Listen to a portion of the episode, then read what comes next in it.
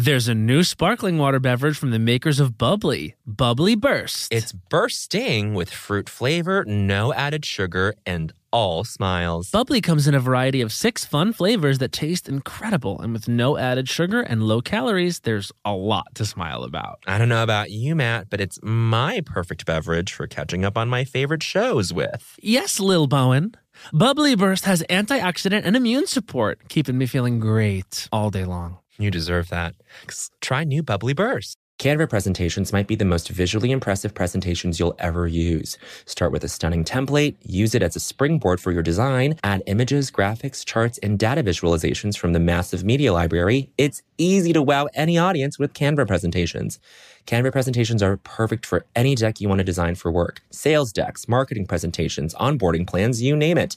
Any department can nail their presentation with Canva presentations. Perfect, record, and share a talking presentation for people to watch on their own time. You'll appear in a video as a talking head on the slide, and it's the perfect solution if you can't be present in person or if time zones are tricky. Nail your next work presentation with Canva presentations at canva.com, designed for work. Hacks is back for season three, and so is the official Hacks podcast. In each episode, Hacks creators Lucia Aniello, Paul W. Downs, and Jen Statsky speak with cast and crew members to unpack the Emmy winning comedy series. You'll hear Hannah Einbinder and Jean Smart speak to their on screen dynamic, along with stories from the show's writer's room, on set antics, and creating the world that Deborah and Ava inhabit. Watch Hacks streaming exclusively on Max and listen to the official Hacks podcast on Max or wherever you get your podcasts. Hi, I'm Matt. And I'm Bowen. And we want to introduce you to the new Cantina menu at Taco Bell. Ooh, it's an all new chicken menu with fresh new ingredients. Great as a lunchtime option. Taste for yourself. The slow roasted chicken, Mm. pico de gallo, Ugh. purple cabbage, Yummy. and new avocado verde salsa sauce. Okay. With new menu options like Cantina chicken tacos, burrito, and quesadilla, there's something for everyone. With this new Cantina chicken menu, the possibilities are endless. Try the new Cantina chicken menu at Taco Bell. Look, man. Where? Oh, I see. My, oh, my. Bowen, look over there. Wow, is that culture? Oh yes. goodness. Oh, Wow. Yeah. Las Culturistas. Ding dong. Las Culturistas Culturistas calling. Wow, I can barely get that out, bitch. Oh my god. First of all, we should say this Ooh. is our first post-op episode of Lost Cult. And we have Matt Rogers here with us. And he is As being, always. as always, we have he is being a trooper duper Well- supersonic racer. I wanted to be here for our guest because Yes, this is this is a capital G guest, but I do want to update everyone that it went really well and all my doctors and everything were super happy about how it went and thank you everyone that reached out and was so sweet and was so nice and you guys really kept me going. And also what kept me going was that someone made that filter, that Lost Culture top 200 oh filter. my god. That was so fun. But um it did it did go great and right now I've just got a full on splint on my nose. So if I sound a little nasal it's just cuz I'm working with some extra gear today. But um you know, we're soldiering on. some extra gear. Thank you so much to Katie K Nats on Katie. Instagram for making that filter. I love that she made the choice to keep it. Obviously, she can't do all 200. It's that would be insane. It's top top 50, and so you're not going to get a bad. You're not going to get a bad result No flops. because we're, we're working in the top quartile there. You know. yeah, so that kind of that kind of kept me the, I would say a few things kind of kept me going since Yes. this happened. Fearless Taylor's version. Well, oh my god, four Fearless Taylor's version, which I know you've been gagging. yeah, yeah, yeah.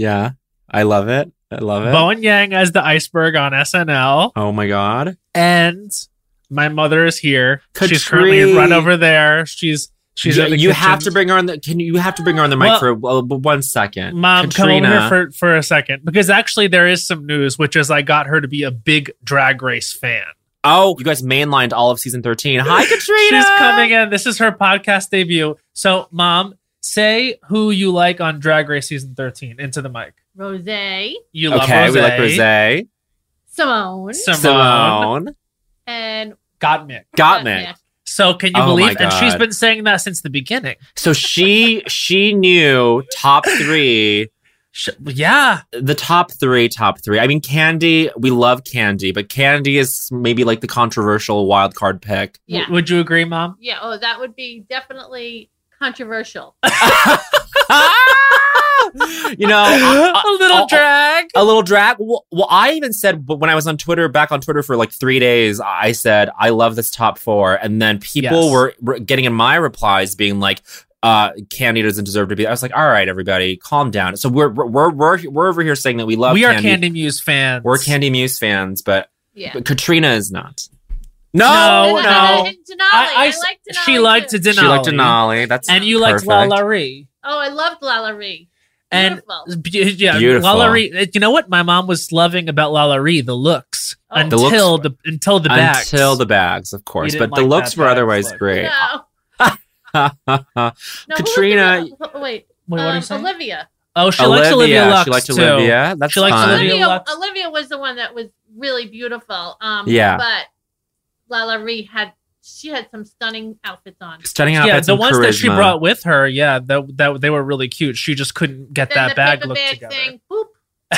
she goes boop and does Boop. a hand does a cut it motion. Just Cut make it, sure cut he it. takes it a little easy today. Okay. Oh, we're gonna make over sure he takes it very easy. Of course, and Katrina. Bowen, awesome with the iceberg. Oh, thank you, thank you, I Katrina. loved it. Thank you. And, And who is, you're. um, this- That's Clark. Say That's hello to Clark. We're, we're gonna bring him in later. I have to be quiet, but hi. oh yes, yes. No, this is you can. I love moms. Hi, mom. This is the first cameo of a Love lost guys. This Coast is a, parent. this is already a huge episode.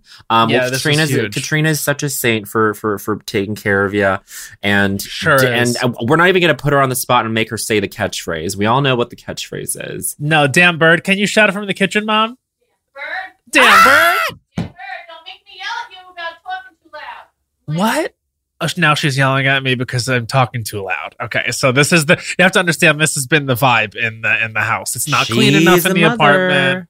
Yeah, very that. Please, Very okay, that. your cameo's over now. Oh, All And right. The boundary is See, a, a, a small taste of the spotlight, and this is how they get these young this girls. This is how they get these young girls. Well, How you doing, girl? Before we bring in the guest, I want to take a temperature check on on the girl. I won't keep you very long uh, in in this in this you know pre pre show space pre intro space.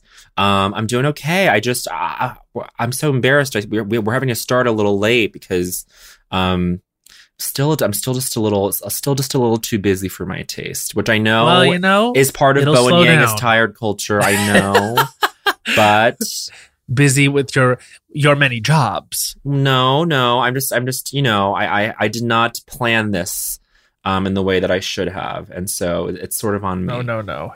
You are going to we are going to have a restful summer. Yes, that's true. I hope so.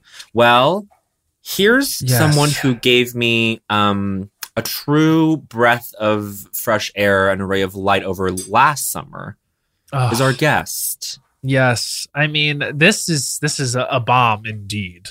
Well, it's funny you should say that. It is because um he has a wonderful podcast called Soul Balm. We've both had the. Privilege of being guests. it was a privilege. It was a privilege. It, I mean, and he he wants he wants to go for this vibe. It's it's very much a Super Soul Sunday vibe for us. But of course, we're never going to be big enough to go to Oprah. no, no, no. It was I, I felt like I was Miss Markle. I Yes. felt like without without you know digging up the for for anything without dredging up any controversy, but Yeah, I felt like I was Meghan Markle if I didn't have as much conflict as her. you know. You know what I mean? Like sort of a low conflict Meghan Markle is how I felt when I went on the podcast. You know, if you were Meghan Markle, but you Googled your damn boyfriend, yeah, hello. By the way, I don't think so, honey. I don't. I Think think so, that honey, she that. Googled Prince Harry before she married a, a prince. Okay. I There think she go. Googled. She The girl Googled. Googled. I think our guest um, is truly fantastic. You've seen him in Love Simon, Crazy oh my Ex Girlfriend, Crazy girlfriend, babe. Glee. projects. Even. I watched his um, human rights campaign speech when I was trying to write mine, and mine came out a clunker, but his is perfect in every way. Ooh, baby, baby. Just like him. Just like him. Everyone, please welcome into your ears. Clark Moore. Y'all, I'm gonna cry. That Don't was be the crying. nicest. It's too early. Don't That be was the nicest intro I've ever gotten. It is such an honor to be here. oh no! Don't be crying now. Now, Clark, are how how are you right now, vibe wise? Because I think this is perfect. This is a perfect sort of um meeting of our guest with the the vibe on Lost Culture right now, which is a little bit more sedate. It's a little bit slower. It's a little bit more soothing. I think because Matt is having to sort of keep a low cap, a low lid on the the vocal energy, which is Yeah. normally his trademark. Matt is literally healing, Yes. and my show is all about healing, about emotional healing. Yeah, Yes. I'm happy to. I'm happy to bring the good vibes here. It's why I knew. I had to be there. You know, you know the thing is though, when I see you, I smile too big, and when I smile too big, my stitches rip open, Uh, no. and then I have to go get another procedure. no, he's Oh, joking. no. I'm kidding. Okay, good. Yeah, I'm kidding. I mean, to answer your question, I'm fine. I'm, you know, ups and downs, but Yeah. generally, uh, I, I think I'm in a similar vibe to what Matt has been saying on the pod the past couple of episodes about sort of getting into a stasis and then Yeah. trying not to go too high or too low and just Yeah. kind of being in that placid state day to day, which is nice. Yeah. It- Has it been like a sustained static thing for the whole pandemic? Are we talking about a more recent local stretch of time? I think, well, I mean, I think there were times in the early part where I allowed myself to get taken on rides every single day, Mhm. you know, and like you Mhm. open your, I mean, obviously right now, um, I've only read his name. I've not said his name out loud, so I can't think of it. Daunte Wright. Thank you, Daunte Simone. Wright. Also, by the way, I brought people with me because I love. our our man has an entourage. I brought the full entourage. I brought my producer Simone. I brought my intern Sally. Uh, and I, I actually I, I didn't bring them. They both said we are coming because we love this show so much. And I said, Simone "Who and am I? Sally. Good I will not get between you two and Bowen and Matt. I won't do it." So they're here. No, we welcome Sally We and love them. Simone. Um, but yeah, so like I, I think in the earlier part, I would have um, allowed myself to go on a journey, an emotional journey of like yet another unarmed black man being killed by the police who can't st- seem to figure out if it's a taser or a gun that they're, ho- you know, Maybe they shouldn't like, be a police. Maybe they shouldn't be a police officer if they can't tell the difference. Interesting. like base level, you know, and and Yeah. also it's so funny you would say that, Bowen, about like, uh, I mean, it's so funny for us to be talking about this now because on your episode of Soul Balm, we talked about Elijah McClain. I was listening to this talk between John Early and uh, Dr. Catherine Liu at UC Santa Cruz. This is so random, but she Mm. but she said she said this thing where she was like, you know, we're not going to get rid of like racial biases in our lifetime. So what, to, what the thing that we all have to focus on now is like the fact that there are racists who can hurt you and there are racists who can't. And it's Mhm. like she was talking about how she was like she's in an interracial marriage and she was in like Europe somewhere at a bus stop and then this this like woman was sneering at them, clearly taking issue with the fact that they were um interracial and then the husband got uh, Dr. Liu's husband got a little stressed out, but then Dr. Liu just goes, well, "What am I going to do? Like tell this woman off that I'm never going to see again?" I mean, of course, it's like a crazy. That's like a really tense, maybe dangerous situation in the moment, but it's like just save the exertion, the emotional labor, let's say, anything Mhm. that has to do with like stirring you into action, save that for the forces and the institutions and the structures, whatever, that Mhm. have the potential to harm people. Like that's what it is. I've, I've that's that's kind of helped me with a lot of like as a way of looking at a lot of stuff like this. I'm sorry, I went on this huge tangent, but No, that's that's exactly the space that I'm living in because we actually just uh, to bring it back around. I promise I won't plug the pod every single time I speak Yes, today. yes, it's girl, my pod, plug it. do The, it. girl, the girls But- should be listening to it. I will say the most recent episode that we put out, I think last week, was with this um, psychologist named Dr. Marielle Bouquet, and she is a specialist in intergenerational trauma and um, sort of like mindfulness. She's a little bit in that holistic woo woo space, paired Mhm. with the credentials of a doctorate in psychology from Columbia. Okay. That's what makes it not so woo woo because she got Right. the doctorate. Yeah. we love it. Okay. From an Ivy, cit- even. we have sources, we have citations. Um, but she talked about how we, uh, you know, we've normalized so many of these things, whether it's even just, you know, putting a mask on our face. Um, but the body doesn't process it that way. The body is Mhm. still processing all of these little things that we've come to normalize about the pandemic, about racial trauma, about whatever, um, in a fight or flight way, because it's the only way that we're programmed to um, respond to these things. And so just because up here or like in our outward facing world, Mhm. we think we're okay, if we're not actively doing something, and that can be a sound bath, it can be watching a television show, it can be reading, you know, it can be talking to your sister, like, Mhm, y- mhm. but it has to be a conscious choice where you sit down and you say, This is the medicine that I'm taking yeah. to heal myself from whatever experience you had that day. And if you aren't doing that, then it's storing in your body and it will come out in other ways. Ooh. I, I feel like you you two are like you so carry the light like if you know that Mm. expression like you really do like you just have this like energy about you which is just you do make people feel better like something that I think Mhm. everyone would want to say about themselves I can say about you which is like after you have an experience with you you feel better than you did before Oh, and so like that but i feel that that's true and so i don't know about you, you. but for me like if i'm ever feeling useful or like productive in the world it has to be really connected to my joy so Mm. like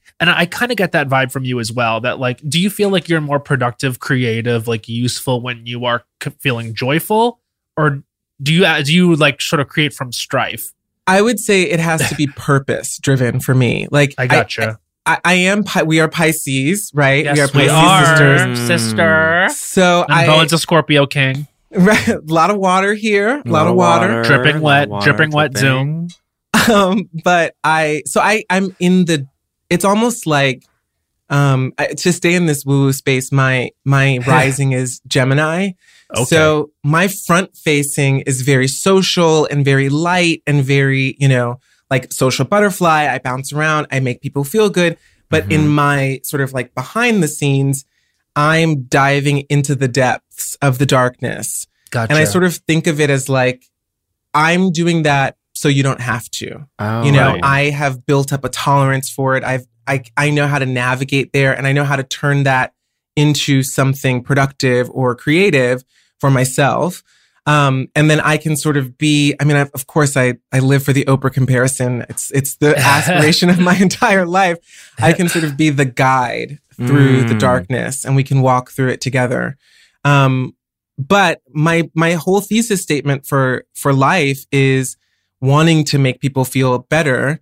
And this thing that my dad used to say um, the director of the performing arts camp that i used to go to that like made me fall in love with performance um, they both used to say and, and still say always leave places and people better than you found them and that means you know cleaning up the table after you leave at the food court in the mall that was the lesson especially that you know, that was where my dad these taught it to filth me. queens the, leaving the food courts like a zoo. hmm And if Not you're walking them. on the street, you know, you see some trash on the Uh-huh, sidewalk, like uh-huh. You why pick not it pick it up and throw it away? It's you know, little things I, like I that. I feel crazy when I do that, but I do do that. Like now, I now even in LA where it's just like a truly lost cause in Yeah. terms of how dirty it is. Oh, Like. I'll be like, oh, this cup, like like it's a public park, but I think it helps. But I mean, it's so funny that you say that because even even as soon as we we brought you in, you were, you pointed out the fact that Matt is healing. It just means that you are Mm. attuned to that idea. Wait, can, I have a, such a frivolous question, but what's your moon? What's your moon sign? I'm double Pisces girl, Oh, sun girl. and moon. That same. I'm Double- Pisces, Pisces rising, Cancer Mm. moon. So he's tri- he's triple he's triple water placement. It's, yeah, it's I'm real- it's a about lot. to cry at any moment. It's per- it's notice. beautiful. I love I love it about him. Um Clark, I just think that you probably provided me with like a real sense of groundedness over the summer with that interview because I was Mm. like I I- you really you really like had me talking in a way that I would never I would never open up to most people that not even my Mm. therapist. I was like, okay, he's got me he's got me and I will tell, Tell the readers what it is. What is it? What? No, I mean, Tell tell the readers what the interview was. the interview was on Soul Balm. It was just we were just talking about. If I remember correctly, I brought up conversion therapy. I brought up forgiveness. I brought up like all all these things. I, you probably don't know this unless you've listened to the pod recently, but we there's a really I know, no, I know. I have clip- listened Okay. recently. Oh, and, okay, good. And, and I'm I'm truly honored that I'm my soundbite is in there. oh, good. I'm glad you feel that way. I I I I'm like God. You know, he he got that out of me. That Clark. I mean, I was shook by it because I, you know, we uh, we really also speaking to the, you know, the podcast has been healing for me, but it's also a lot of work, as as y'all know. Putting out an hour of content a week is a lot, and It's not nothing. uh, yeah. it's not nothing and it's more that it's like it's more that it's constant and the way that we run our show um because my producer simone is like a proper late night producer thank god we don't do pre-interviews that would be too much but we do extensive research beforehand Mhm. and then we also do a heavy edit because I want to give space to, um, you know, to sort of sit in silence, even, or, you know, Mm. not to feel like you have to speak. And so a lot of times the interviews will be really slow. And then we'll come back in and we'll just sort of like, uh, the same thing with Matt's interview. I told you there was a section at the end where I was like, uh, for whatever reason, I was like going for, I just kept going back to the same point, And I was like, I feel like we got it. And so then we pulled out a whole five minute chunk where I was just asking the same question over and over and over. Anyway, all this to say that it's a lot of work and it's a lot of emotional labor as well. Yeah. Um, because I'm really sitting in that space with the guest, which is nice and it can be healing.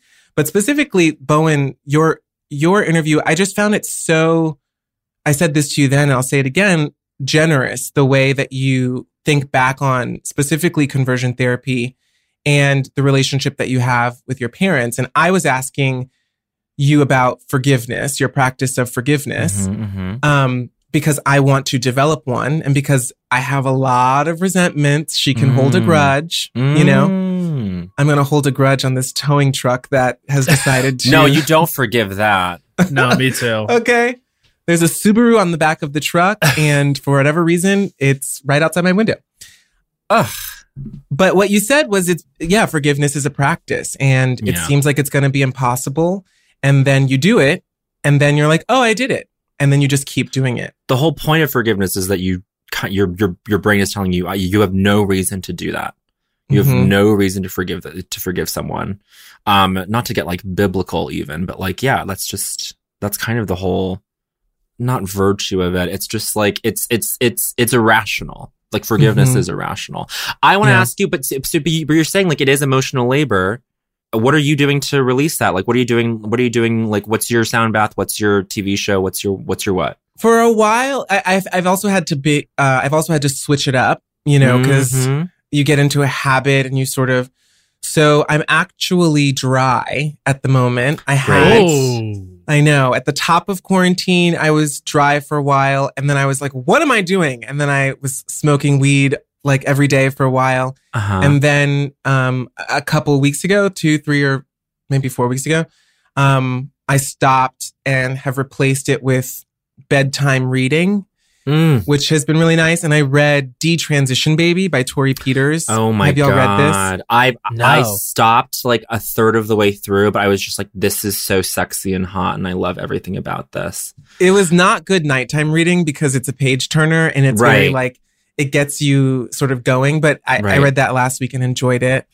Um, I watch everything. I'm watching every like all of the. That's not possible, but There's but a lot ahead. of things. There's a lot of things. so I actually I, I made notes of what I watched this okay. weekend. Okay. Ooh.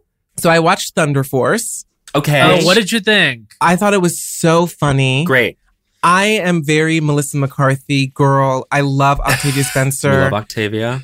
and I I love their press narrative over the past couple yeah, they of were weeks. friends like They were years friends and years when they, ago, they, they, right? Yes. they were auditioning together, like for like under fives and stuff. Mhm. Like, Yeah, they're like yeah, old yeah. school Yeah. Hollywood friends. mhm. Octavia's like friends with Melissa's parents. You know, Right, it's right. like true friendship, and Yeah. that layer of the narrative added. It was. I thought it was funny. and they were Great. up against each other at the Oscars when Octavia Mhm. won. Yes. Yeah, Yes. that's so that's crazy. Crazy. Yeah. I also rewatched Frances Ha. Oh, great. which I love, love, Uh-huh, love, uh-huh. love. I'm sort We of in love like a Noah. cre- I love Noah, love Greta. Love Greta. Of course, it's very white, but still very good. yeah, yeah. One of the great films of white cinema. one of the great one of the great white films, Frances Ha. Yes, Black and white and white. yes. Yes. Speaking of white people, y'all should watch the Netflix documentary about the college admission scandal. I watched No. that. Did you watch it? Oh my god. I did. Sudi night, I, night tried to start it, and then we, once it got to like the recreated, like the re, the recreation, I was like, no, I'm out, I'm out, I'm out. I had doubts too about the recreations, but it actually by the end it, it's kind of good because you realize just how ridiculous some of the conversations that these parents were having. Like the, the like Mm. once it gets into the real thick of it, like and you're actually hearing real transcripts acted out of the way people talk about their kids. Mhm. Yes. Like this one woman that's like, "Ah, the thing is, you know, we're dealing with my younger daughter and she's so much smarter than my older daughter. Like my older daughter was never going to ask questions about this, but my oh. younger daughter isn't stupid like my older daughter. That was so good. I loved that when she dragged her kids. Crazy. Yeah, and then and then you realize like like eventually like the kids are gonna find out that you Yeah. did this and that they even say in the thing like you know i think while the while the parents would say they were thinking about their kids when when they did this like they were really not right, right, Mhm. right, right, right. No, yeah, I watched it and uh, same thing. But when I was like, these reenactments are going to be brutal, they were Uh-huh. they seemed ta- like they were gonna be tacky yeah and then I was like, you know what, girl, you get your COVID check. Okay, I have said Uh-huh. yes to some things I would not have said yes to a year and a half ago. Uh-huh, Okay, uh-huh. I'm like, you do what you got to. You read that transcript. I would be like, you want me to say what? Okay, sure. Wh- point me. Where's the Matthew camera? Modine, darling, a starring Matthew, role. that's right. I was like, yeah, Matthew. Sorry, go ahead and keep going. And then and then what else what else have we consumed? I weirdly had a an emotional reaction to Godzilla versus Kong, which I watched yesterday. Emotional reaction, extreme anger. no, I cried. Beautiful. What girl? Okay, Wh- so first of all, di- who do you identify with? well, it's I. It wasn't actually a. Have y'all seen it? I have not. I have not. I'm Okay. I'm dying to. Okay, so well, how can we not spoil the film? You can you can spoil. I have a feeling. I kind of know what the spoiler is. I feel like I will love it no matter what. I I I think really you'll love it. love. I really love those movies. So okay, so the thing that made me cry is a little bit of a spoiler in that it Do sort it, of like opens up a plot device, but it's not any of any like big spoilers. Okay, so, if so, listen, reader, if you're listening, you haven't seen it, um, skip ahead. Let's say five minutes. We'll we'll give you a, t- a specific time signature. But yes, okay, great. Sorry, keep going, Clark.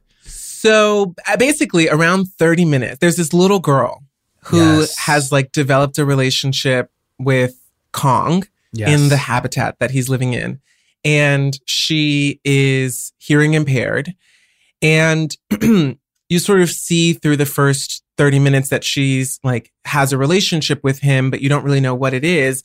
And right around minute 30, it is revealed in the most beautiful way that the relationship she has with her is that she can communicate with him through Mhm. sign language. yes. And the reason why it got me, eh, the reason why it got me was it because it was just such a beautiful narrative Mm. that this girl's, I'm literally going to cry. This girl's disability is her superpower. It's a Yeah. crucial Uh-huh, plot uh-huh. device. The only way anyone else can, can communicate with Kong is through this girl's relationship because of her uh, disability right. and um it was just so like uh, uh, in this time Yeah. of representation and the conversations of like shoehorning diversity in and how brutal it is to watch them check boxes you Yeah. know and like for it to be such a thoughtful inclusion and for it to be the main driving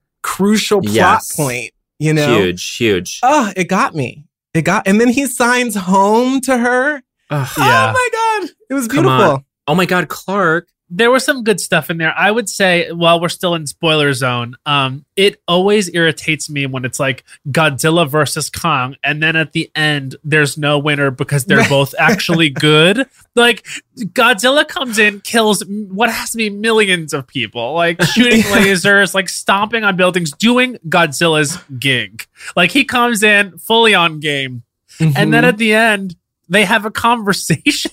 Uh-huh, they uh-huh. like they speak to one another And by the way, there's a really good line by Rebecca Hall, which is, "We think they have an ancient rivalry." Like she's just like sort of rifling through drawers trying to find papers or whatever, and she's like, "We believe they have an ancient rivalry." And it's like, well, this is just pure camp. And then honestly, maybe I loved it at the end when they spoke to each other and decided that Godzilla would go back to the sea. You know what I Mhm. mean? Like, Mm, sure. but I, I just, I guess when you say someone versus someone, there should be a winner, Mhm. and you know, I mean, shouldn't we as an audience be trained around the idea that there will be no, like, you're not going to kill You're Godzilla so right, Bowen. or King You're so Kong. right. you're so right. Those are two icons. Yeah, they can't die. They no, no, can't I, die. I 100% agree with you. And I feel like, you know, I'm being a little facetious here. I really want them both to live. I love both the girls. I love know- both of the girls. Both the girls, they represent so much. It would be like it would be like at the end of the podcast if one of one, of, us, had to, die. We're two icons on their level. We we have to both live. You know what I mean? Yeah. Well, that as a as a reader, that's how we feel when you guys talk about the suicide pact that you've created, the Meghan McCain suicide pact. Okay, we don't want to lose you. I really don't Clark? think she's coming on, so No, I think she's we're, not we're gonna do okay. I think I think that she is denied Crazier the things have happened this Crazier year. things have happened. Uh, no, I don't. I don't think. I don't think it's in the cards. Wait, Clark, uh, can I ask you another frivolous question, even Yeah. to undercut how perfectly put you just just just just what you found so beautiful about this film? Were you stoned when you watched it? I was not. Okay, No. It was dry at the time. Wow. Okay, Dry. I I was was on not. about a pound of edibles. If I was if I was stoned, I probably would have laughed a lot more. I probably would have like Uh huh.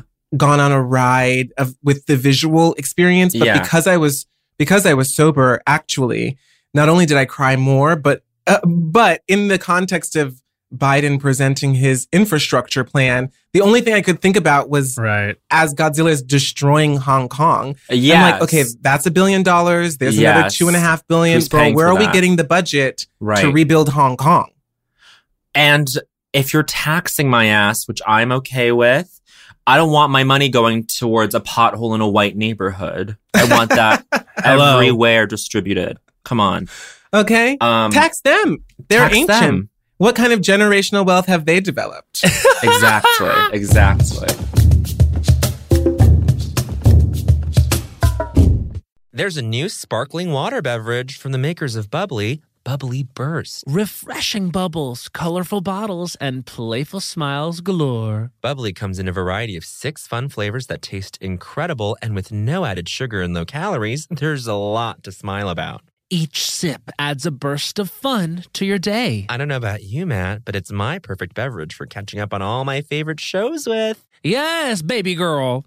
And the resealable bottles makes them easy to take them on the go. Bubbly Burst has antioxidant and immune support too, keeping us feeling great all day long. Hey, try new Bubbly Burst. Well, spring is in full bloom. Are your finances blooming too? With the Chime Secured Credit Builder Visa credit card, it's easy to start building credit with everyday purchases and regular on time payments with no annual fees or interest. And if your credit scores grow, so could your opportunities for lower rates on loans, like for a car or a home. You know what I love about the Chime Credit Builder Visa credit card? What? There are no annual fees, interest, or credit checks to apply. Yes. You can use it everywhere Visa credit cards are accepted. Take back your finances. Build credit using your own money. Yeah. Did you know that with Chime Credit Builder that you can get paid up to 2 days early with direct deposit? I did. You can also overdraft up to $200 without fees with SpotMe when you set up a qualifying direct deposit. Just set up a qualifying direct deposit, sign up for SpotMe, and Chime will spot you up to your limit when you make a credit card purchase or cash withdrawal that exceeds your balance. With Chime's secure credit card, you can start improving your credit scores right away. Get started today at chime.com forward slash culturistas. That's chime.com forward slash culturistas. Chime feels like progress. The Chime Credit Builder Visa credit card is issued by the Bancorp Bank NA or Stride Bank NA members FDIC. SpotMe eligibility requirements and overdraft limits apply. Out of network ATM withdrawal and OTC advance fees may apply. Terms and conditions apply. Go to chime.com slash disclosures for details. Hey, it's Bowen, and I want to introduce you to the new Cantina chicken menu at Taco Bell. Yes, it's an all new chicken menu with fresh new ingredients, great as a lunchtime option. Taste for yourself the slow roasted chicken, pico de gallo, purple cabbage, and new avocado verde salsa sauce. With new menu options like cantina chicken tacos, burritos, and quesadillas, there's something for everyone. And Taco Bell isn't just for a late night. With this new cantina chicken menu, the possibilities are, well, endless. Try the new cantina chicken menu at Taco Bell now. Now, I said.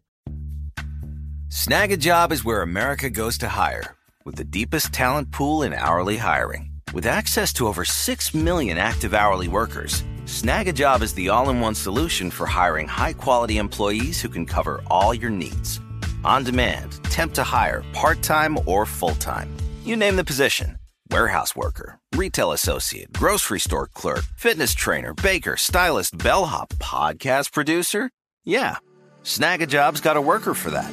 With our easy to use platform, you're able to seamlessly post and fill available positions quickly with a dedicated customer support team to provide all the help you need along the way. Kind of nice knowing you have a talent pool like that in your own backyard, right? Snagajob is the partner you need to keep your business running smoothly. So visit snagajob.com or text snag to 242424 to talk to an expert. Snagajob.com, where America goes to hire. Have you been watching the race? Girls, Wow. He said I watched everything and he's not watching the race. here's the veil for me. I I I have not watched. I stopped watching reality television a couple years ago.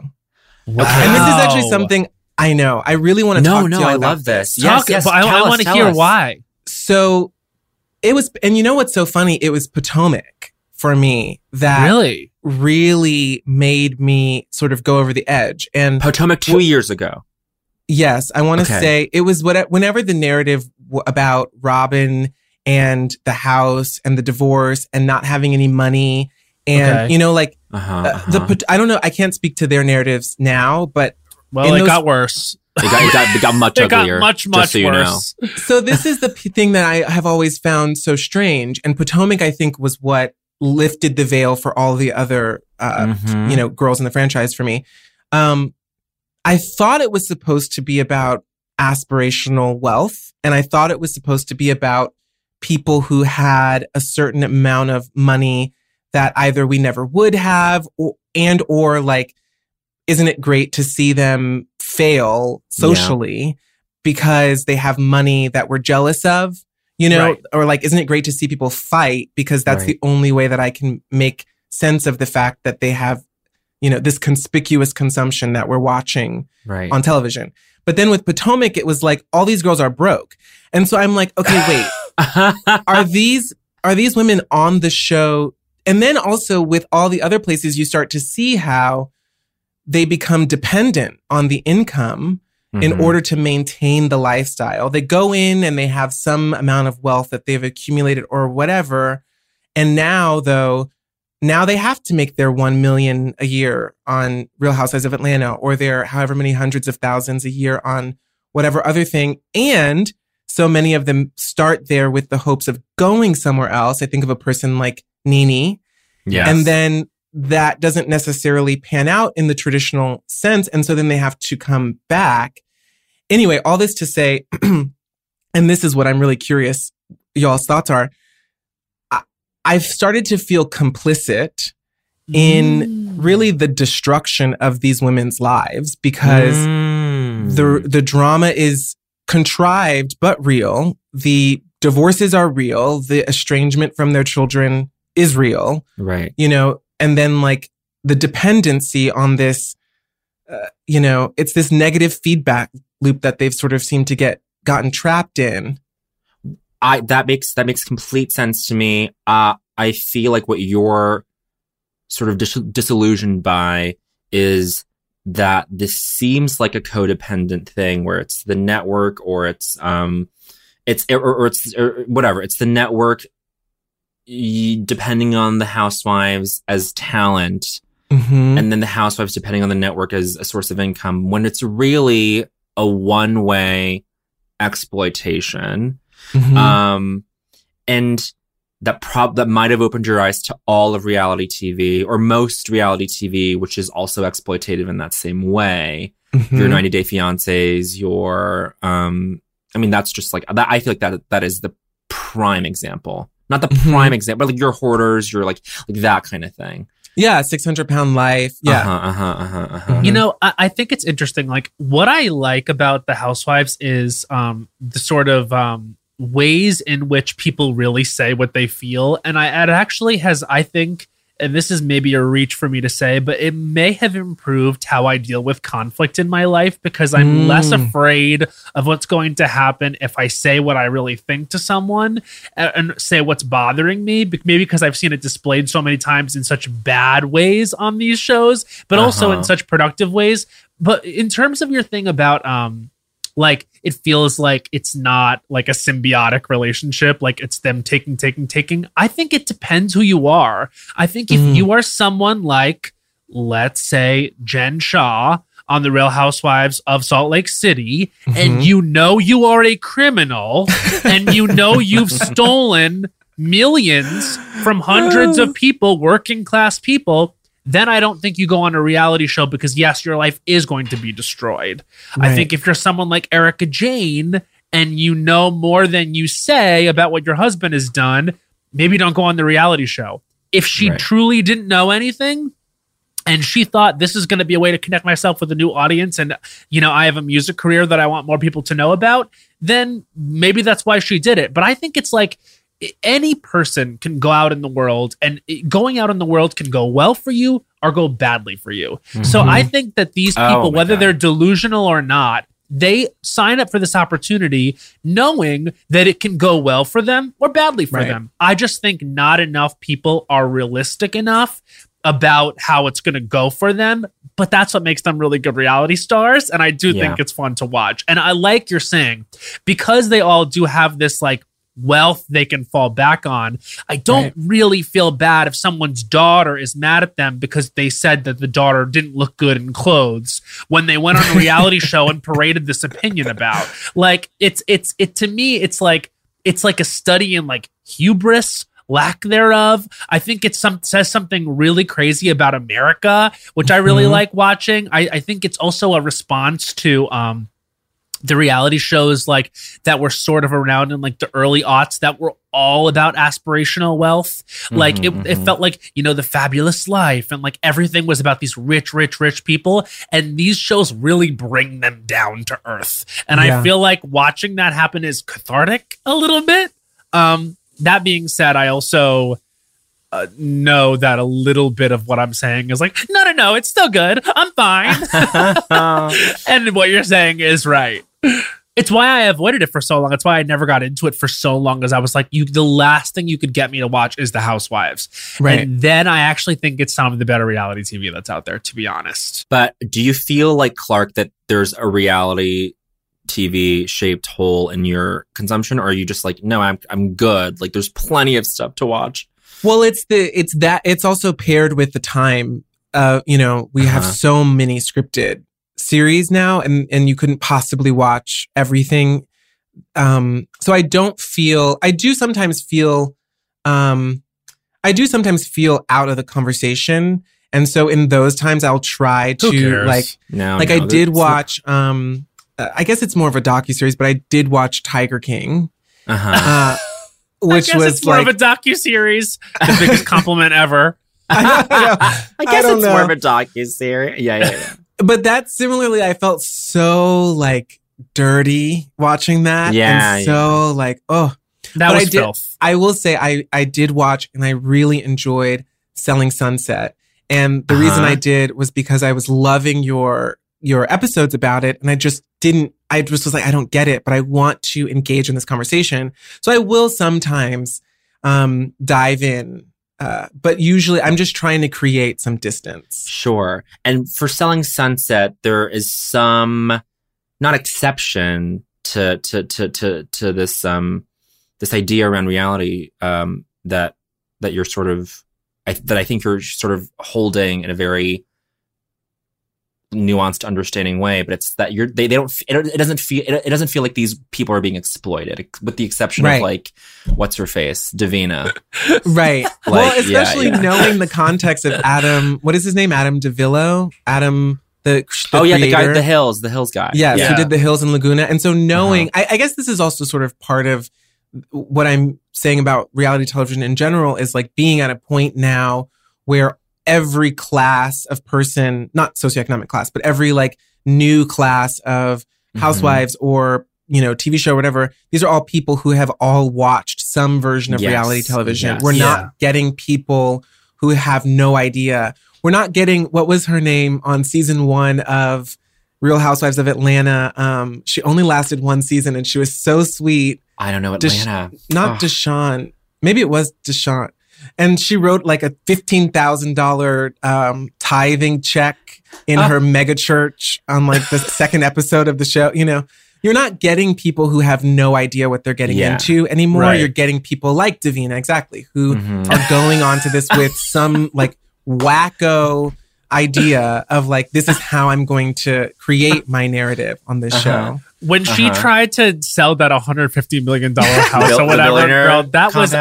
Compound. I hope we can continue to follow that narrative. and also, in a way, you have seen drag because you've seen Christine on Right. Selling Sunset. So your drag race quote, quotient is sort of filled there. Yeah. Um, it may be time now as we oh sort wait, of sorry. talk- And Wait, I'm what? in I'm in the drag race canon. I don't know how I haven't mentioned this. Do you know this? Wait. Go on. So Alex, my one of my best friends, Alex Newell, my good Judy, Oh my Yes. god, Alex was Newell. on uh celebrity. Yes, yes, Yes, yes, yes. Of course, of course. And that was the roast episode. Yes, and there's oh, was it? I I actually mean, it didn't doesn't watch matter. Okay. It's it was Alex and two other people uh-huh, competing for money for charity. Yes. And Alex got Bob the drag queen um, as Yes. a mentor. And they were all they all had like once they got into drag, they had to show their friends and family and and whatever. And so I am on Alex's iPhone. My Chiron was Alex's friend. Oh and it is my is in my IMDb credits. I don't know who put it there, but thank you. Oh my Um, gosh. And yeah, it there I am. Clark on Alex's Moore, phone. Alex- In the not, not, canon. not himself, not self, Alex's friend. Exactly. Very distinguished. Very you were playing the role. I was playing the role. Yeah. we must know um, the answer that you have to our question that we ask every single guest, and this is truly the moment, yeah. um, which is Clark. What was the culture that made you say culture was for you? This is so hard to answer. And of course, I've thought about it at length. I think about it every single episode, and it gives me a little bit of an anxiety attack because I'm like, what am I going to say? Um, the reason why it's hard for me to answer though is because I, a, a theme that I've sensed in a number of your guests is certainly as they've become performers or like known performers, Uh-huh. there's a shift where they feel like it's something they do alone, privately for themselves, at home, in their community theater or whatever, to like, oh, now I'm going to do this on a bigger stage. I'm going to do this on in TV and film. I'm going to do this on Broadway. Yeah. But for me, I discovered performance as a child actor. Like, so immediately, like my earliest memories of, you know, theater or auditioning are also some of my earliest conscious memories. Wow. Mhm. So I never felt separate from culture. I had the opposite. I was just waiting for the phone to ring for me to go be in a movie. You know, I was Uh-huh, always uh-huh. like, I, I had that delusion from day one. But I will say, I combed through the memories Yes. Mm-hmm. and I did pick one that is, it, it wasn't necessarily the only moment, but it was one of many. And it's curated specifically for the girls here. Oh. my oh. God. Oh, we so love a curation station. You're welcome. I, in elementary school, I, like everyone here, I loved the Spice Girls. They were my everything. They were my all. It sounds insane to say this because it really makes me feel a hundred years old, but I, I had their, uh, I can't remember what the album was called, but I had it on a A track. I had it on a tape. Oh my Spice. God. Spice or Spice, World? It was Uh-huh. white with the colors, yeah, and the letters. Oh my gosh. And I loved it so much that I actually had a little, I guess you could call it a cover band. Um, and we would, we were called the Spice Kids and we would Oh perform Spice Girls tracks exclusively on the wood chips during recess. So on Oh. like the, you know, and the moment, the, the, the specific moment where I was like, started to see the pieces come together. You know, it's that meme where like Kyra Sedgwick is looking around, or whoever it is looking around, and all the numbers Yes, are yes, flying yes. around their head. It's a woman who Winona looks like Ryder. Kyra Sedgwick. Yes. Yes, she yes. I does know. Resemble Kyra woman? Sedgwick. We call her numbers woman. Numbers woman. Yes, It's actually it's, numbers it's rule of culture number 98. Ah! numbers Numbers woman woman resembles Kyra, Sedgwick. Sedgwick. Um, and I was I was seeing sort of like the behind the scenes. So they have this performance. Do you remember the song Naked? Oh, we talk about this all the time. Istanbul, where they they're, they're nude behind the chairs. Behind the chairs, Yes, the yes. backwards chairs. Yeah, this is one of the most iconic moments in culture. It's it's actually a very very formative. And uh, is this on the list? I don't think It's, this not, is on it's the not list. on the list, but the We Spi- may but- have to do but another Spice list. World, the album and the film, is in the top fifty. Go Yes, on, of Clark. Yes, and so they cut the lights are out. You see nothing. You see the silhouettes of these women who we love come out, and you see Yep. that there's something going on, but you don't know what it is. They sit behind the chairs. The lights come up. They drop the towels, Yep. and they're quote unquote naked behind the chairs that they're Mhm. sitting in backwards. Okay. The reason why I say this is the moment that I knew culture was for Oh me God, I already love this. Go. Sorry. is because even as a six year old, when I was watching that, I immediately was like, okay, I know they're not naked because it would be illegal. It would be lewd. it would be right. So they and to have, crude. It would be lewd and crude and rude. right. So they have to have something going on there. There's some sort of production element here, and they're they have successfully created the illusion Ah, of Movie nudity. magic. Yeah. Right, magic. and- we love. and that's what it all is right that's as as any actor is you know you know that you're creating an illusion that is experienced in the viewer it's not real it's it, it's this magic trick and i this is actually why my um, cover band became band b a n n e d you so did I not atta- get nude. I attempt. Well, no, because I was like, we can't. but I attempted to recreate that moment on the wood chips um, with oh, the my wood chips. Oh my god! Title of app. on the wood with my chips. two co-star, co, Yes. my second lead vocalist and third lead vocalist. Yeah. okay. Yes. Hello. because there were only three of us in the Spice Kids. Um, and I kept trying to. I just remember being six or seven years old and thinking like, okay, it's about a thirty second walk from the closest bathroom to our stage. So how are we going to get there without revealing? We don't have, you know, we don't have a backstage. We don't have. It's all open. It's all open air. Oh and also, God. this is a we're in in the round. So how are we going to create the illusion of nudity? For the people behind us, as well as the people beside and in you front of us. You just can't do it. And I try, I enlisted the help of the teachers because I was like, how do I figure out this moment? And you were like, when how? they you were like a young child being like, how do I do a nude illusion in the round? And this, these adults are nude like, illusion in the round uh, is title of app. nude illusion in the round. And I was like, how do I, how do I figure this out? And they were like, okay, honey, I think you've taken this a little too far. We're going to have to stop. Um, we're going to have to ask you to stop. Also, you know, you know, she said to me, a number of the other students are jealous because they aren't in the band and um, you know, there's sort of an exclusivity thing happening here. So we're going to have to, it's been a great run, but we're going to have to end the Spice Kids. Wow. Okay. So were you silent or were or you were you silenced? silenced? Silenced for The- sure. The latter. The latter. Oh my latter. god. Wait, and I should also round out the story. I don't, the other two girls, I don't remember one of them, which I feel so bad. It's such a Michelle Williams situation. Uh oh. But my second lead vocalist was actually a woman by the name of, uh, now her name is Dr. Alisha Kramer. Uh, and she hello. is married to U.S. Senator Jon Ossoff. What? Oh my god. So let me tell Georgia you, we royalty.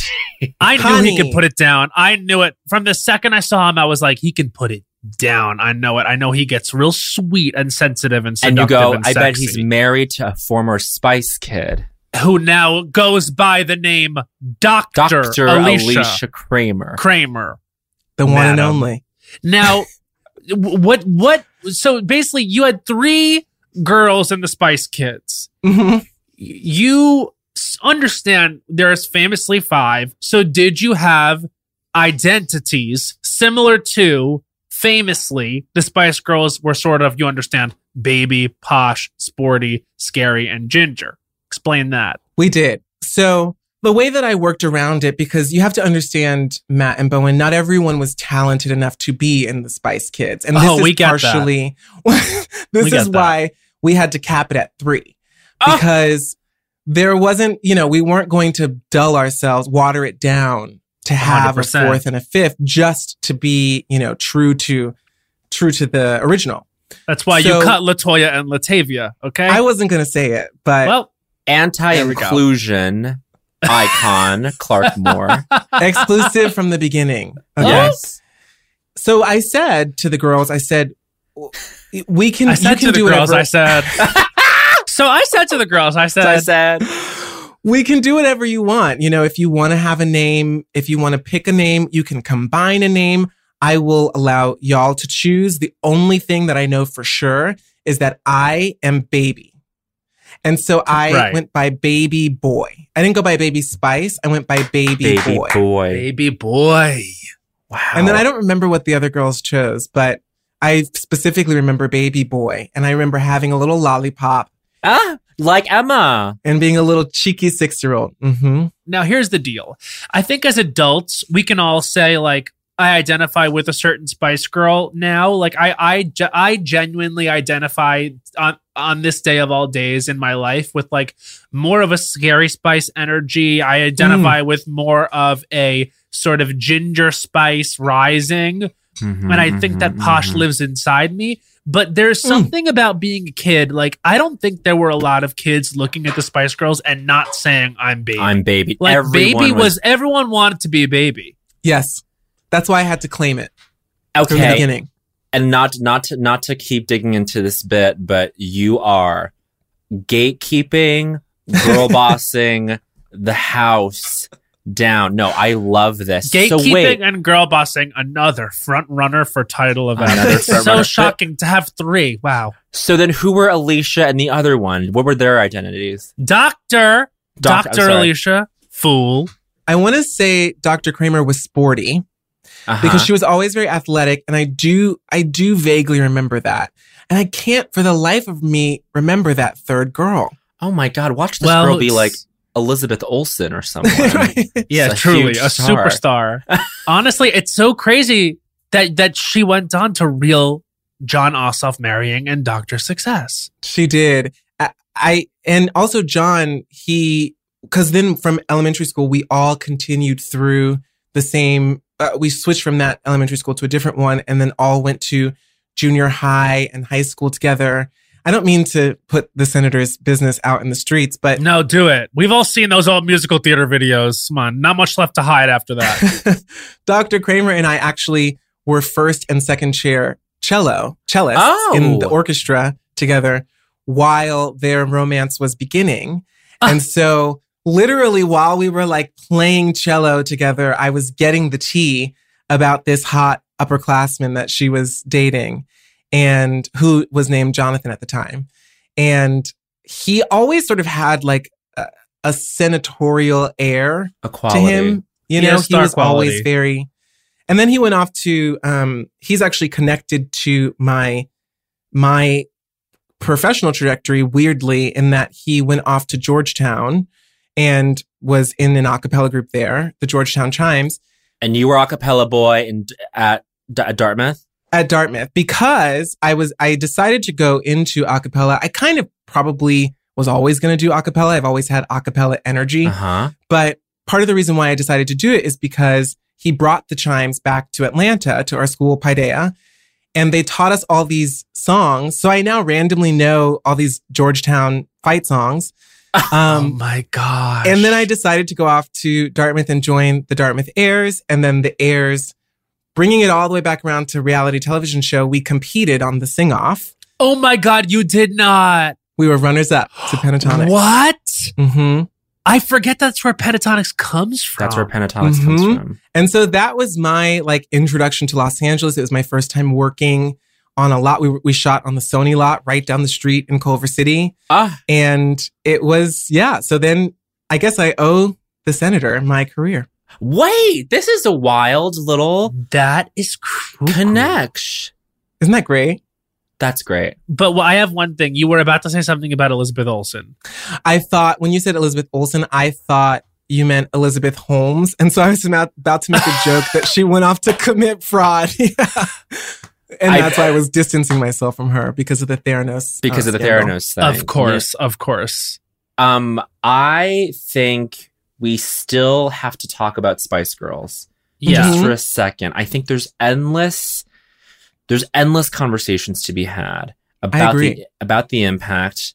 Were we kids? Were we all kids who like read liner notes? I I Yeah. like nothing had like captured me in such a way. Well, first of all, I want to say, Clark, I watched the naked performance as a child around that same age, and I was I was not showbiz savvy enough to be like, mm. that's fake. I was like, they're actually naked. Their boobs, their boobs, or their breasts are touching the chair. They were certainly in a believable state of undress, Bowen. I would not shame yourself for that one. They, they, there was movie magic happening, and movie magic is some of the most powerful magic. It's it's chaos magic. it's chaos Wanda. magic, Wanda. It's chaos You magic, understand. Wanda. Truly, And that makes you the Scarlet the Scarlet Scarlet, Witch. Witch. or the Ginger Spice, if you understand the sort of comparison. Ginger is Wanda. Was she the leader? Was she the leader? Let's just let's decide it. And did they end after she left?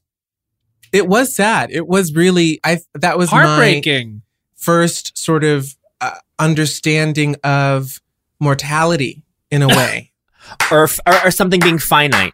Yes, exactly. Yeah, I the good like, times don't last forever. They don't. They don't. They really don't. And Oh. it felt like it would and and also the fact that it was a choice and such a conscious choice Right. made me feel a little bit betrayed. Betrayed. Yeah. you know, and that was sort of my um introduction to heartbreak in a way. Yeah. Absolutely. I I that actually tracks so so neatly. I was heartbroken. Not easy. Heartbroken. Not easy. And I it really was this thing of like when like, you know, goodbye or forever came out, I was like, oh, this is this is my first real understanding up close of what like thinking like, no, it's not the same. It's not the same It's something the is same. lost something is lost here and to answer matt's question was ginger the leader i don't think she was my my relationship at the time with the spice girls was that it's beautiful it's a group it's girl power it's all five of them being on the same level same footing not vocally even but somehow they're each essential Yeah. and it kind of still affirms the fact that once ginger left it still didn't hold up No. Mhm. You know, it's it's exactly what you're saying. It's like because there wasn't a leader, and sh- it, like it felt like an, a, a limb was missing, and the, they could not perform it the same way. Mm. Like it's, it was just all about the five of them. Remember that when they were saying feminism before everyone else, like in a Mhm. mainstream Mhm, way, mhm, like, mhm, and that mhm. was her. That was like her thing. She was the one wearing the Union Jack. You know what I mean? Like she was so much of the visual identity of the group that for In her to leave, I think that's why I asked, was she the leader? Because she is so strongly identifiable. Like the way she sang, that wasn't really singing. You know what I mean? I'm doing that with my Uh-huh, uh-huh. nose splint on, but you know what I'm saying. Like she Yeah. was I think so it's helping. Yeah. she was so visually and sonically what that group was. That's why I think she gets confused as being the leader sometimes. But Uh-huh, she uh-huh. was just as much a part of it as anyone else. There's a really great video on YouTube. I want to say it's a Vogue interview with Geri.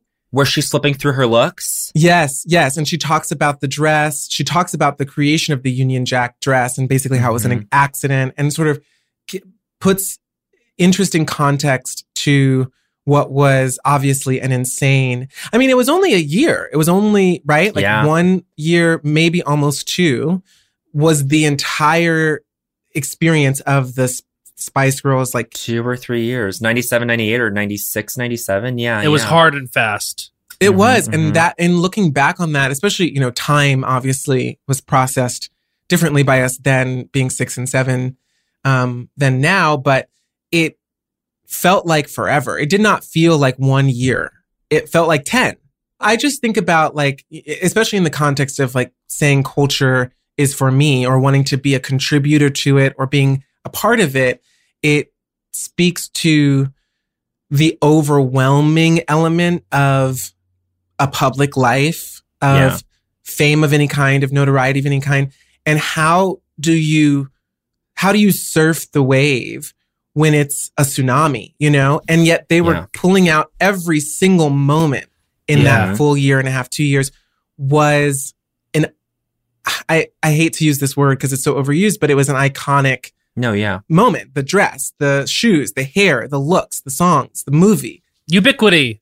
the album that they recorded while they were shooting the movie. You know, Yup. like it was just and and to quote the iceberg, um, what was it? Twelve songs, no skips. Like, Yeah, yeah, yeah. Everything skips. was a banger. Everything, Everything they banger. released was amazing.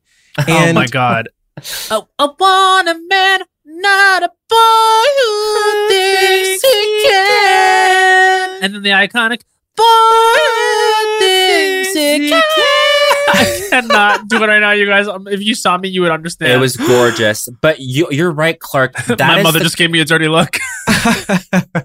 they achieved a kind of fame that distorted time. Because Yeah. we, we we brought up the same idea when we talked about Britney after um Yeah. after after the Britney doc came out, but Britney's whole ascension was like in like a three to four year span too. Not three to four years, but like up until like blackout when like things just sort of like reached a hilt. It was like what, like 1999 to or 98? No, no, 99 to 2006, 2000. Yeah, four, five, six, seven. I, I can't even do the math right now, but you know what I'm saying? Like a short amount of time. she had been around for like six years and then she needed like a major reinvention. Like in the zone was like what I think they would consider it a major reinvention for Right, her. right, Like, right. cause she did the first three albums. It was like Baby One More Time, Oops, I Did It Again, Britney. But she had those three albums and then she needed to go away for like what was an unheard of at the time, like eight months Right, to right, go right. prepare a different identity and it was in the zone which i which which then came out and like was like a major change for her but that the fact that that needed to happen because she it was so much in succession yeah it's like that ubiquity we were talking about But for the Spice Mm. Girls, it was like it felt like a full textured career Mhm. that only lasted two, three years. Yes. Insane. and also at the time it being like again like we talk about like they were truly famous everyone knew who they were. Nowadays it's like you know people are upset that this is like happening now with little mix. Like little mix their fame has been spread out for literally 10 years. They've they, they Mhm. they've it's been like a decade since they did the x factor in the uk yeah they're a huge band but they actually stuck around for way longer and like they're the most quote unquote successful girl group in the world. Like Mm. and guaranteed like i would go as far as say seven out of ten people in america might not even know who they are oh, totally. whereas Yeah. the, spice girls it was like if you didn't know who they were you must have been dead darling They were compared to, I mean, they were disdainfully so because, you know, the Beatles hold are such held in high regard, but but they were compared to that level of fame and Yeah. that sort of insanity. Um I Mhm, also we mhm. were also the target demographic Right. for it, but but it did seem like beyond that there were people who at least were aware you couldn't escape it. They were everywhere. right. Favorite Spice Girls song? i was gonna say rank them Rank, Um, rank the songs? rank the girls okay Rank the girls. Oh my god. I can rank the girls, I can't rank the songs. Well, I, I will I'll give us rank the girls first, and then top three, top three songs unranked. Okay. Number one is of course "Baby" because of all the reasons we said, and because Emma, uh, I will always have a you know she started my career. I owe my career to her, She really That's did. true. that's to true. Baby Spice and Jon Ossoff. Um, and I guess scary. I will say, you know, in the context of identity and race and the things that I talk about on my podcast, I did have a little bit of the like, you're the black person, so you have to be scary. Right, of course. And so I sort of brushed up against that a lot when I was younger. And, and I think I overcorrected when I was younger uh, in not wanting to identify with scary only because of our race. right. But I Right. think now she is definitely up there. Of course, Geri. I think right in the middle, Geri. okay, and that's Um, bold. And that's bold. Posh. uh, yeah, right after Miss Beckham, who I have a screenshot of. I have a screenshot of David Beckham's Instagram story when he and presumably Posh watched Love Simon together in their Ah! screening room in their house. I loved Love Simon. I thought it was an amazing I, lo- film. I loved Ethan so much. That he was a great character that I laughed at and cried at. I I, will I watched it with with that laughter. forever. With my beautiful children after my husband and I went and had sex all night. I never sleep. And, then, you're gonna rank Sporty last. yeah. Looks like it. Okay, Yeah. interesting, interesting. All right, now The vocals just don't matter The to the you. vocals it don't- seems. It was more that like her, I, it, you know, they all had a shtick, and her shtick wasn't as, um, you know, it was. I was sort of like, You were I was like, responding to it. You weren't really, girl, you're gonna wear sweatpants on stage. Yeah, like, yeah, yeah. That's your look. Your look is gonna be tracksuit. Uh huh. She was coming for the tomboys, and there's Sure. not there's not a tomboy here. She's very ahead of her time. Exactly. Right. And that's the great thing about them is that they spoke to everyone. I'm not in that demographic, but there Right, were plenty right. of people in Sporty's demographic. Of course. Okay, so that now three tracks that you find to be the most essential Spice Girls songs. I think I have them. So, do y'all want to go? Do you want me to go first? Or? I, I, I, I can go first. I can go first. Okay. Um, Wannabe, obviously. Gotta um, have it. Gotta, Gotta have it. And then I'm gonna say, um, said just favorite. Why, why am I forgetting the song? to It's- it's become my- one. To, to become one. Wannabe, to become one. And I'm gonna say, who do you think you are? Those are the three. Mm. Wow. Okay. Yeah. I would I would say wannabe and to become one, and I would remove who do you think you are, and I would put in spice up your life because I just get so hype when the when the drums start in the beginning and the la la Mhm. la la And la, and la, speaking of la, culture, la. when they were surfing black cabs at Oh, At the the Olympics. O- Yes, Olympics? Yes, yes. yes. That was closing ceremony. iconic, that was Perfect. iconic. Perfect. That and was all five came back. It was catharsis for everyone to Mhm. see the all five of them back because it was the Yes. last goddamn time because Victoria is Uh-huh. too busy.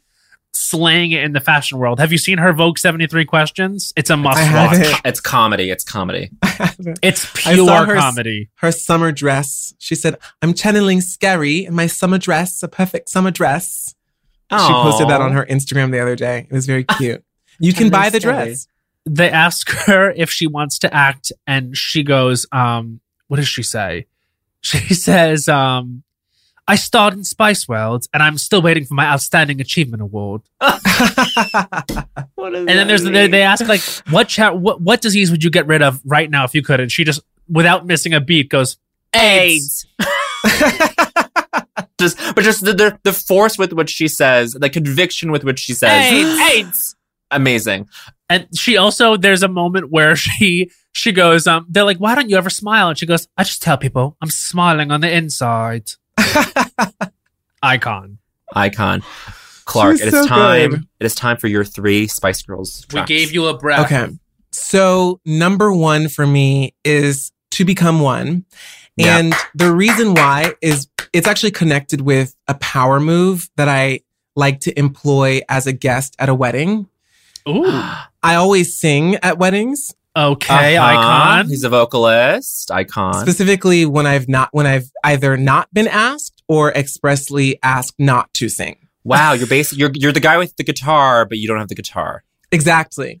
And You have the I- vocals. The what I do is I locate, let me tell you, anyone who wants to do this, I locate the queen with the headset because that's the wedding planner, as we learned from, you know, the wedding planner, Yeah, famously thank starring you. Jennifer Lopez. Very famously. Um, and I I sidle up and I do my little gay best friend, hey girl, hey, you know? dropped in. And I'm like, I so my gift to the bride and the groom, they don't know this, It's a secret. It's a surprise. Can you help me? I enlist her.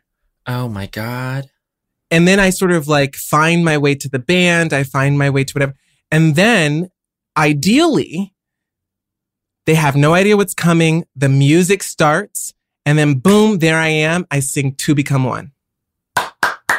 It's the perfect wedding song. forever, dream, of you and me together. Say you believe it. It's a beautiful Say song. believe So It's good. a beautiful song. We sang it. We sang it with Catherine and Pat at Seek Treatment Live. We sang it to Ben Ooh. Platt.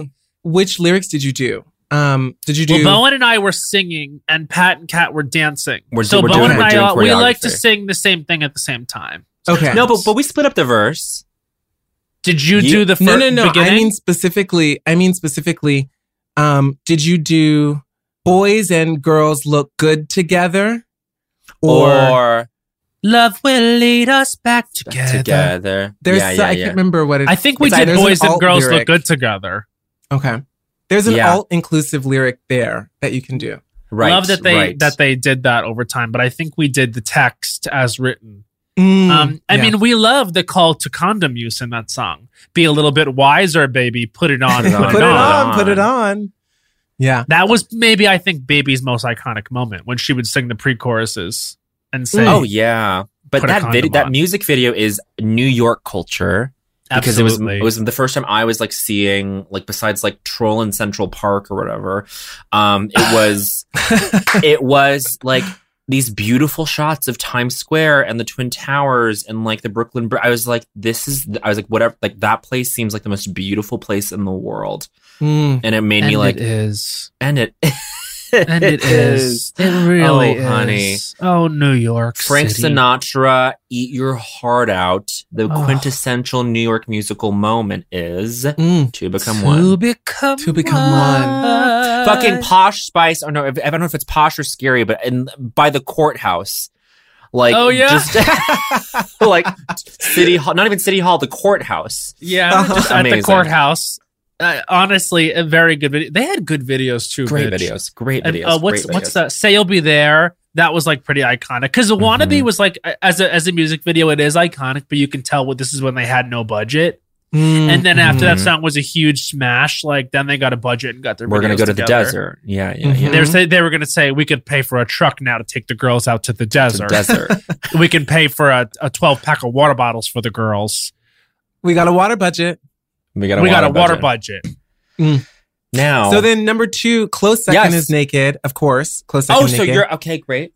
it's like they're basically tied. But the only reason why two become one is higher is because uh, because I perform it at weddings when Right. not asked. Yes. And then last is is wannabe and and specifically the Yeah. the video. I and they're in the house it. and they're up and down the stairs and they're right in the camera. It's a hotel in London that I think you can go Oh, to. is it? Yeah, yeah, yeah. Um, I will. uh, Those are ex- excellent choices. I'm going to Thank challenge you. my sister. I'm not going to challenge my sister. I'm just going to say, spice up your life.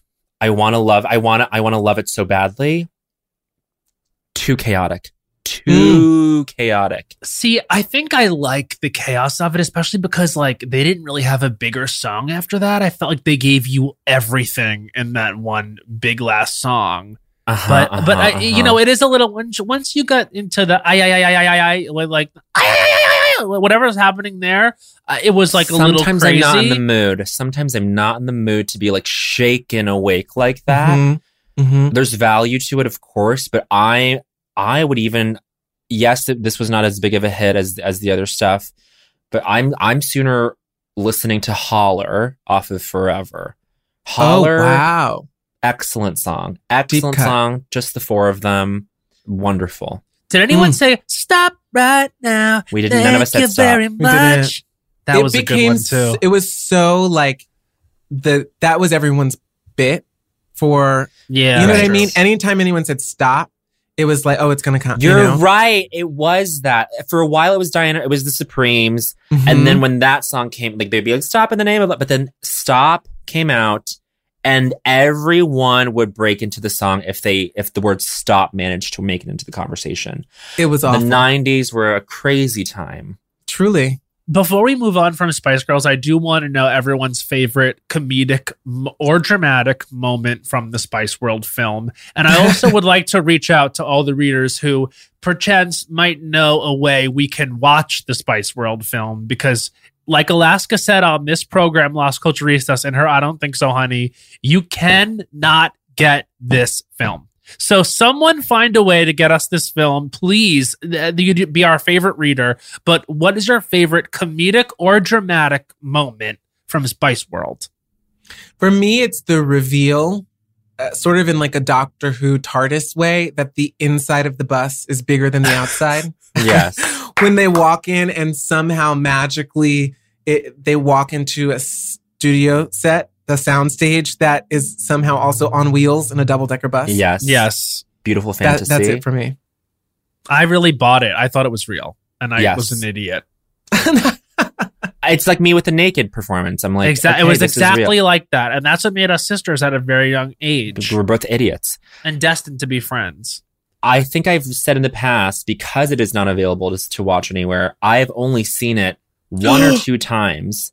Oh, Bowen, it would be your favorite film. It would be I your know. favorite film. But the the moment that stands out to me, that's just sh- screamed at me in the most beautiful way, at the most beautiful frequency as a child, was when Elton John shows up out of nowhere and they all Yeah. freak out and they're like Elton, and I'm like, Mm. and that was the moment where I was like, these girls are so powerful. I was like, these Yes. girls know Elton John. They are so powerful. And Yes. I will Mhm. do, I will, I will, I will do whatever they say.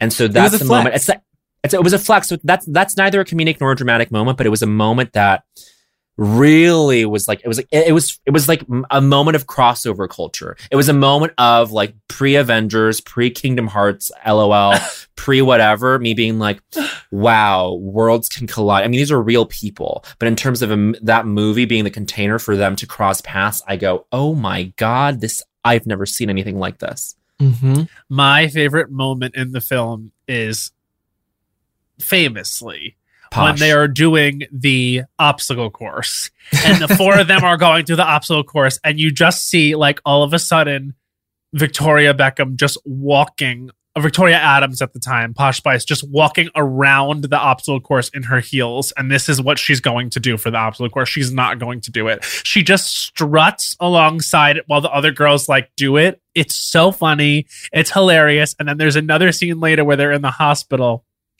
and they're waiting for their friend to give birth, which is like the plot of the movie. Like their friend's giving birth. They have to do a concert, but they want to be there for her. So, like, um, they're all in the hospital, and Geri Geri goes, "I spy with my little eye something blue," and one of them goes, "Hospital," and Posh Spice just goes, "Shut up, Geri."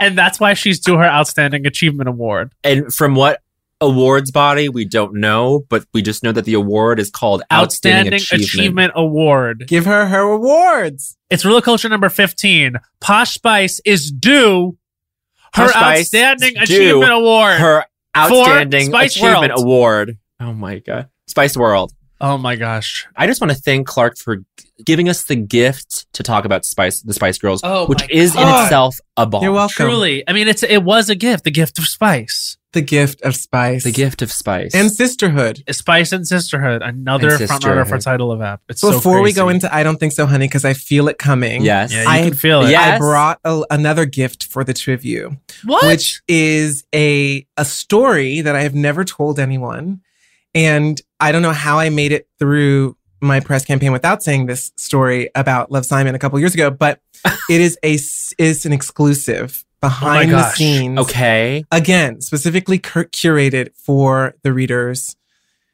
when we were shooting the film um which we don't need to name I, I can just call it the film The film. so my scene the big principal's office scene right the two of us were sitting there i get my moment i get my like this is us let me tell you a story monologue moment Fantastic. yes. Greg Berlanti, our director, uh, at the end, we did a couple of takes of it, and he was like, I want you to like sort of, you know, feel free to add anything in you want, you know, if you want to improv something, if you want to add like a button or if you want to add whatever. And I was like, okay, what could I possibly add? So then the next time we did the, I think after like take two or three, at the end of the monologue, right before we're called into the office, I looked at Nick Robinson and I said these words, which were unfortunately cut from the film. I said, Welcome to the sisterhood. they cut it. They cut that. And I said it a million times. We did it in a bunch of takes, and I and there were other pieces that were cut as well. And I totally also get that it might not have been the right vibe for the like whatever they did. I think they did a great job. I wanted to share it with with y'all and with the readers because I feel like it was one of those like behind the scenes little tidbits that maybe can make the Hmm. experience uh, just a little bit more special for any of the true heads. You know, everyone doesn't need to have the welcome to the sisterhood moment, Yeah, but for my sisters, for my community, um, I tried to shoehorn welcome to the sisterhood in, and um, I knew y'all would appreciate that. So I wanted to share that story. we do. And you know, I actually like when Love Simon came out, I think a lot of queer people were being a little hard on it because like it was this very commercial, like very much trying to be a, movie about a gay kid for straight people. And I I think that that's okay. You know what I mean? Mhm. Like I, I would rather see that than the millionth version of, you know, paper kites or whatever the hell it is. Like whatever, like Mhm. whatever movie that would get that budget, like I'm happy there's a Love Simon. You know what I mean? Like, Mhm. of course, like, is it extremely white? Yes. Like, is it extre- Is it a, very much about someone with a lot of privilege? Yes.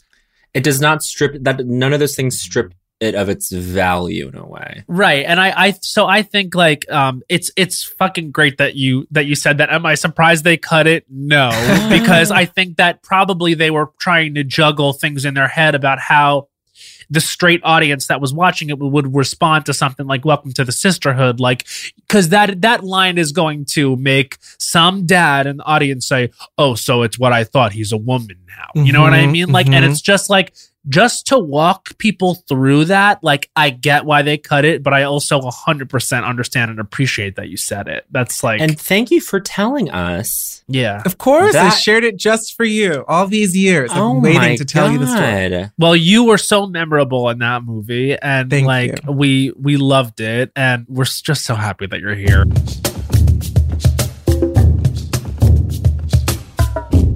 There's a new sparkling water beverage from the makers of Bubbly, Bubbly Burst. Refreshing bubbles, colorful bottles, and playful smiles galore. Bubbly comes in a variety of six fun flavors that taste incredible, and with no added sugar and low calories, there's a lot to smile about. Each sip adds a burst of fun to your day. I don't know about you, Matt, but it's my perfect beverage for catching up on all my favorite shows with. Yes, baby girl.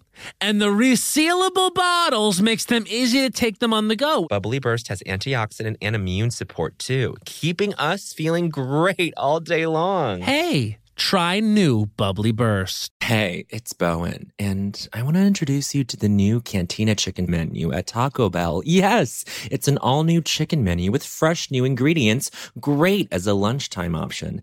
Taste for yourself the slow roasted chicken, pico de gallo, purple cabbage, and new avocado verde salsa sauce. With new menu options like Cantina chicken tacos, burritos, and quesadillas, there's something for everyone.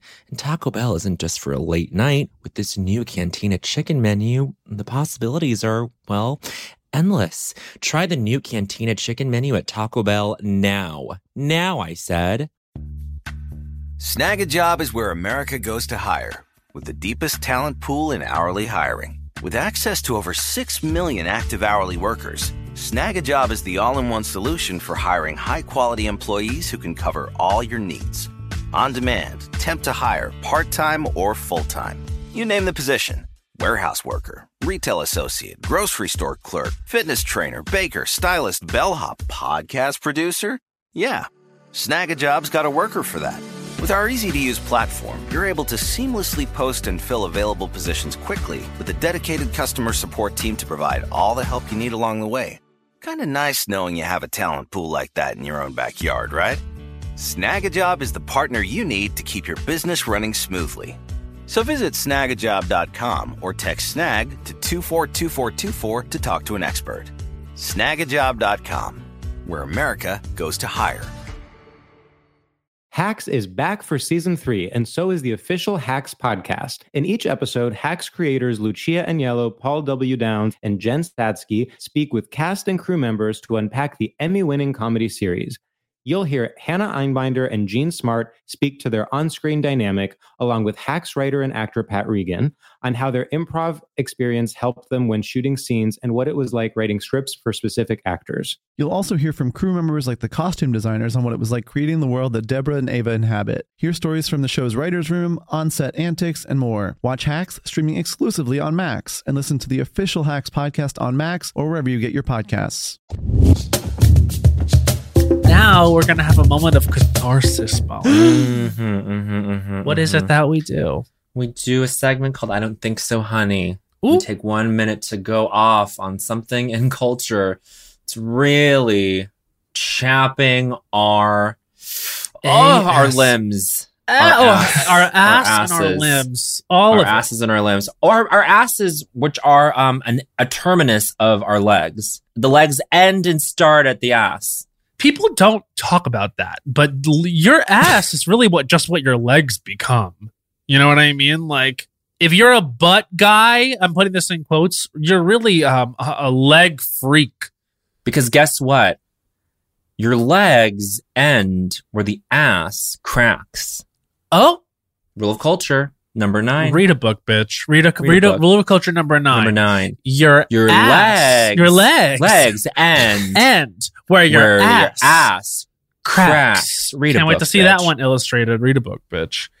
Um, Now, So- Matt, do you have something? um, you know, I, I think I do.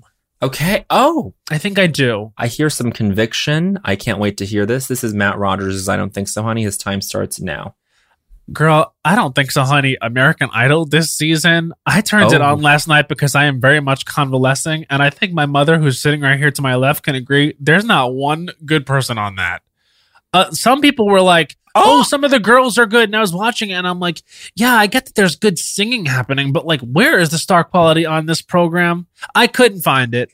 So basically, the judges are Katy Perry, Luke Bryan, who just announced today he has COVID. He's a celebrity in LA. 30 on seconds. April 12th, 2021, who's contracting COVID. I don't know how you do that, but he did.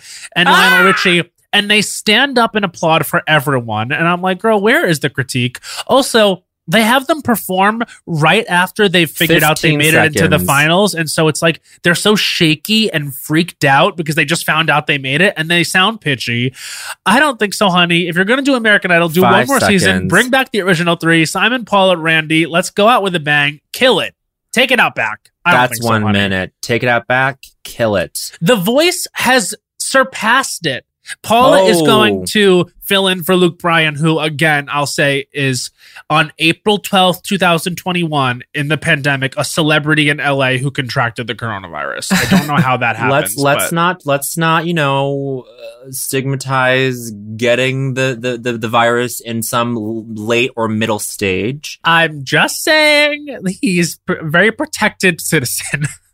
Yes, yes, you're right. That is true. But girl, I, I mean, American Idol is a flop, right, Mom? Not good. Damn. Damn bird. Not what'd she say? Not she good. said what? not good. Damn, Damn- damn, bird. damn not bird. Not good. Damn bird. She's Katrina, she's threw her catchphrase in there. she knows the assignment. She understands the assignment. Good That's good her. branding. That's Oh, she's a great branding. Oh, she, but she she understands that to be sure. You know, we just Mhm. watched the branding challenge of Drag Race. Ooh. A, a pointless episode. Oh no! There, oh, but there was the the the, the sodas. The soda pops. Whose soda The pop did you think was the best, Mom? You liked Symone's. Symone's was some and Symone won. Everybody's got a sweet tooth. Remember that one? Yeah, and uh, Rosé's was good. Rosé's was good. My mom loves Mhm. rosé, and I have Loves to say, rosé. in in rewatching the season, I think people, you know, I think that especially people in New York who know rosé, I think who are just used to how good rosé is, are being hard on rosé. I think rosé could win. Uh-huh. Oh, the gen the the the Gen Zers love her. The Gen Zers love rosé. Uh, this is what I've heard.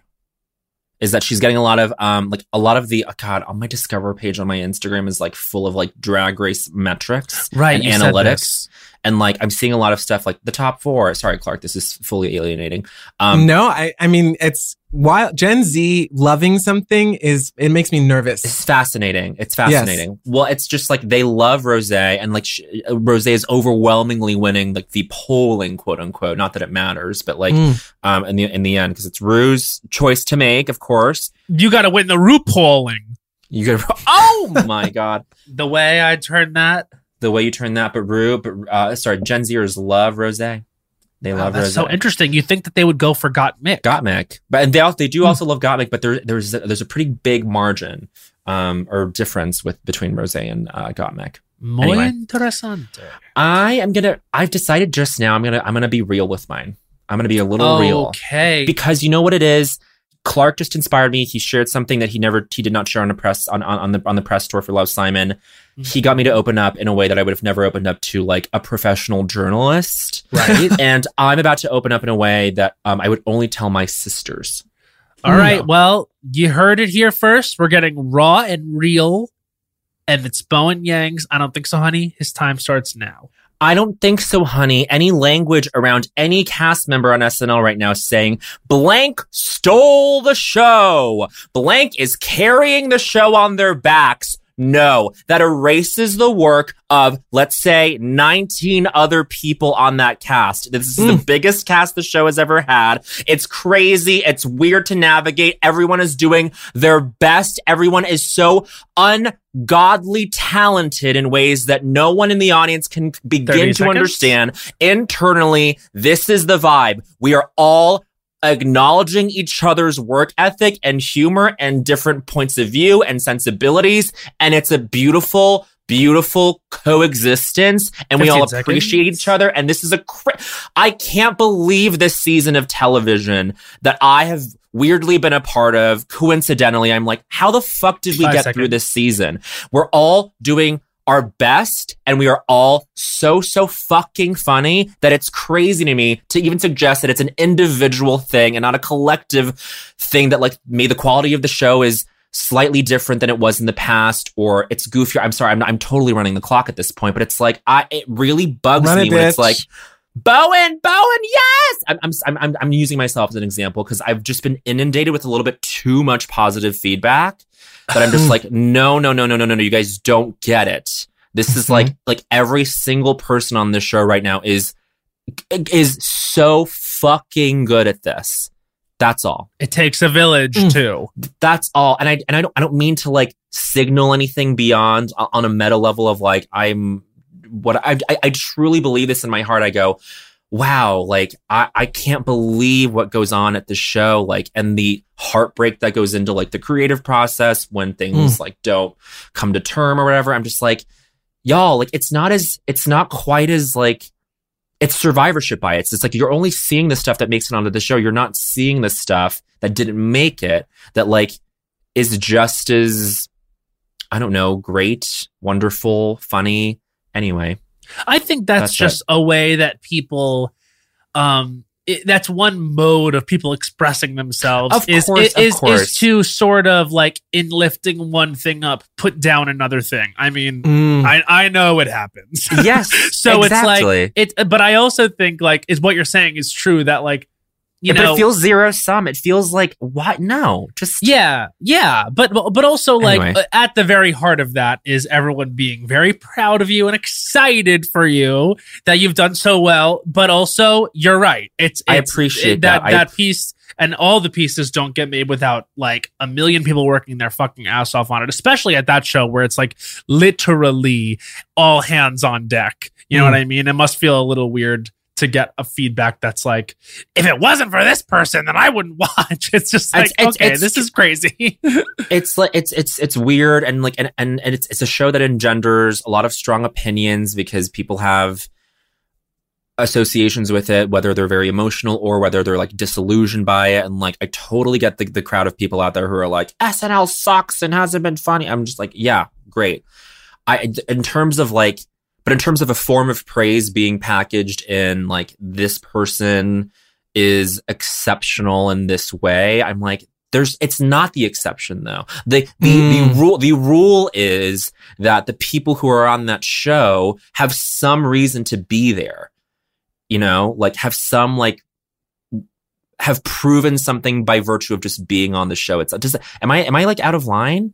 I don't think Is so. Is that crazy? No. Okay. no, all right, and I, all and I also right. think this speaks to what I feel, what I've always felt in terms of like receiving feedback, either positive or negative. It's like, especially the negative, I feel like we're taught how to deal with. We're taught to Yes. ignore the comments. We're taught to, you know, uh, process it in whatever way. But the positive can be even more overwhelming sure. because what do you do with it and and then because if there's so much of it or if it's also in a specific way like how do you process that is it real you know if the bad wasn't real then how can the good be real Sure, like exactly. my mind goes on this on this whole journey as well yeah, yeah, I'm sure. I can imagine. Yeah. And it's also very good to be conscious of ego. You know what I mm-hmm. mean? Because Yes. it's like that's that's really I think where it gets tripped up is because like what if you were to believe one day that you were the only person to make the show run? Like that's crazy. So basically it's just like Insane. You know, like it's it's it's all and that's another reason. It's another it's another argument for getting literally offline. And I have to say I deactivated my Twitter again today.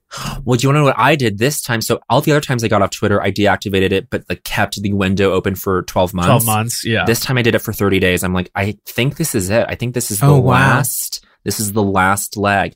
Um, commitment yes, commitment. I just, but I just want to like just, just, just um compound what you guys are saying, which is that like the the the the oversimplified way that I can think of this now is that like you have to examine, question whatever the positive on the same with the same scrutiny that you would with the negative. the best advice I've ever gotten was from one of the uh, producers on the Sing Off right towards the end, as she was like, "Your career is going to go well. You are you are going in a really positive direction. I believe in you."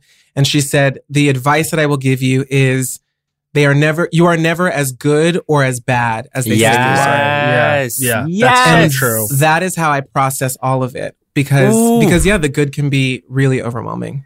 Yeah, And yeah. also, the other thing too is like a lot of people when they say something, they say it in a moment. They're not Of thinking course. it all the time. You know what I mean? So it's like uh, uh, something I, I also think that can happen with social media is like you know someone tosses off a mean or positive comment, and you Uh-huh, think that person's obsessed with me. it's like no, they said it in, a, in a second. it's a fleeting thought that like Yeah. is in that is now like sort of written in ink mark Yeah. zuckerberg um but yeah anyway um social network quote anyway oh my god i already i i i i, I got i got a little volny i got i got real Mm, because Well, that's fine, and we love that.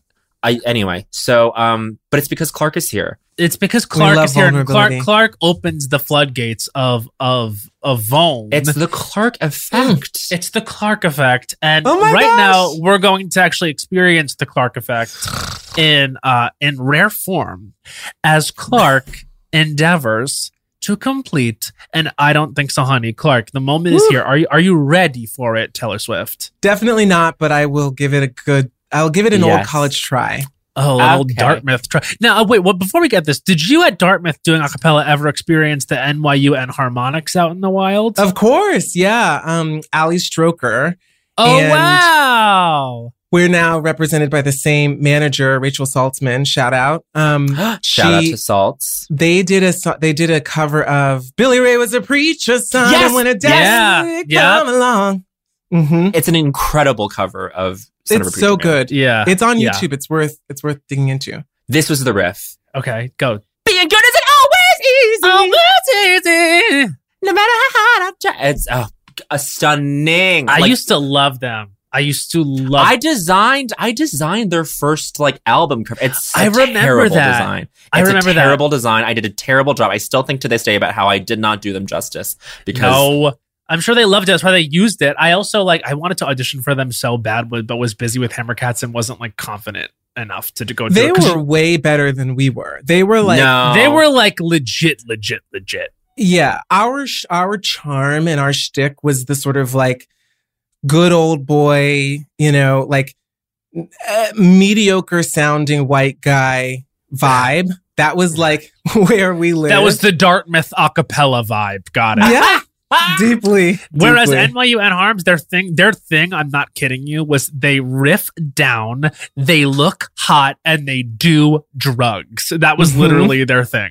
It was And like, they yeah. can drag me for that, but that was your thing, and I don't care. That was that was the thing, and it was it was it was like it was like scary. intimidating. Yeah, it was, scary. like they were like a scary hot acapella group. yeah. Um. Anyway, but it's time. Clark Moore, your I don't think so, honey, begins now. I don't think so, honey. Headaches. Okay. Ah!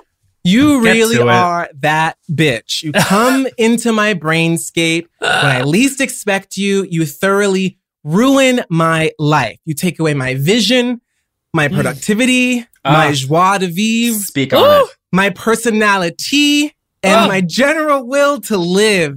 Oh, As the kids say, you are living rent free in my brain. And Oh. bitch, it's time for you to get 30 seconds. evicted. Oh, oh There oh my are no God. squatters' rights in my prefrontal cortex. And honey, you are way past due. And girl, you always come up with excuses. You try to blame your existence on anything you can. My dehydration, 15. my insomnia, the barometric pressure of Venice. Bitch, Ooh. it's time you start taking accountability, okay? Learn. My Five cerebellum seconds. is closed to you, headaches.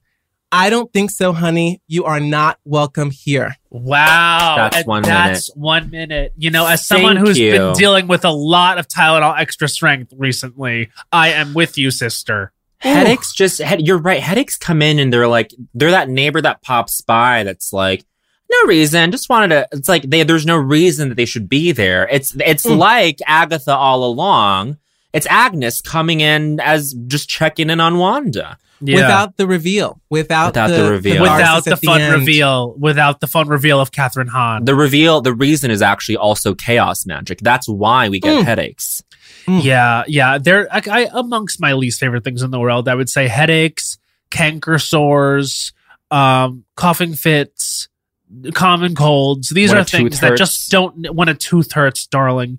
These are things that don't need to happen, but often do. Um, what is what is your pain reliever of choice? Um, I have some. I have some holistic remedies, and I Of have, course. and of course, you know, ibuprofen. I I try to stay away from it though because, excuse me, I don't like to take Aleve a lot. Aleve though, Mhm. I used to take Advil. Apparently, Aleve has a longer half life. So it lasts longer, but when you were a pre med, you know what Just- half life. yeah oh yeah i know exactly what that means no i'm just does it mean it's more shelf stable quote unquote talking about it it's oh. like a jam when, when it's releasing the, I think it just like lasts longer. in got you. it got it So Got like it, the got it, headache, it. the medicine works longer. You know what's interesting? I was not allowed. I'm. I have to be on Tylenol right now because they say that all the other pain relievers, ibuprofen, Advil, etc., they're all they thin your blood. Blood thinners, yeah. Yeah. So I didn't know that. One of the holistic things that actually does work for me is peppermint oil. And Mm. it always has worked for me, both because I think it opens up some pathways. I usually get sinus headaches in the front. And so the peppermint oil, I put it on my um, upper lip, on my temples, and then I put it in between my, how does one describe this? In between the thumb and first index finger? Because this Um, is a they- pressure we call point. that we call that the we call that the, the smash mouth, the L on her Yeah. forehead. We call it. put that. it in yes. the smash mouth. Uh, yes. is, um, there's a pressure point there. Um, Ooh. and I also have this little thing that like squeezes. Uh, it's it clips onto my smash mouth, and it Uh-huh. squeezes the pressure point, and that helps with the headache as well. Look Oh at my that. He's healing the readers. I'm giving you practical advice. private practice, a, a, a holistic practice in, in Venice and Santa Monica, near Santa Honey. Monica, With no accreditation, so please don't sue me. Listen, uh, I think we are we are not going to sue. We're not going to sue. We're, we've kept Clark over time. I, I rudely had to push this whole thing back once and do it and do it again mere minutes before. We're gonna let Clark go, but this was this was healing. This was so fun. Thank you for having me. I love y'all so much. Thank you for being on my show. I'm so glad that we've closed out the loop here. Yes, yes. Um, Oh my and you gosh. both uh, have brought such a validation to the pod. I, was think going to say people- validation. I was. I was going to gonna say say I'm that not too. even kidding. I think people take it more seriously now, and your two That's- episodes are no way. It's all you. It's all you, baby. they're the most listened to episodes of all, and um, that is probably for a reason. So thank you guys, and and especially Bowen, thank you for doing it before it even existed. You know, Oh, my it, it could have been literally anything, and you jumped in in those early days. So thank you. Was my Well, pleasure. we are love great you, fans and great admirers and great friends. Yes. Welcome to the sisterhood. Everyone listen to Soul Balm. Yes, you got to listen Yes, to Soul please. Balm, um, and uh, just lis- listen to and watch everything that Clark does. I mean, come on, Bowen. Uh, we are going to. I'm. We're going to bravely still finish with the song, Yes. and um, I think you know what it is. I think you know what it is. Billy Ray was a preacher's, Was a preacher's son. When his daddy would visit, he'd come along. When he gathered around and started talking, that's when Billy would take me walking. Out through the backyard we go walking. Then he looked into my eyes. Lord knows to my surprise, the only one who could ever teach me was the son of a preacher man. A British woman singing like a southern Memphis belle. I love it. Bye. Bye.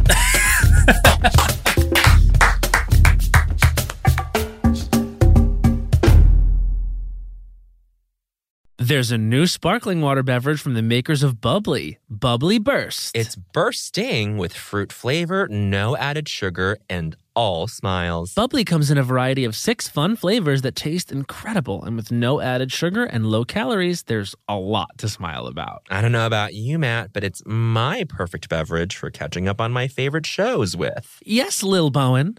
Bubbly Burst has antioxidant and immune support, keeping me feeling great all day long. You deserve that. Try new Bubbly Burst. I used to have so many men.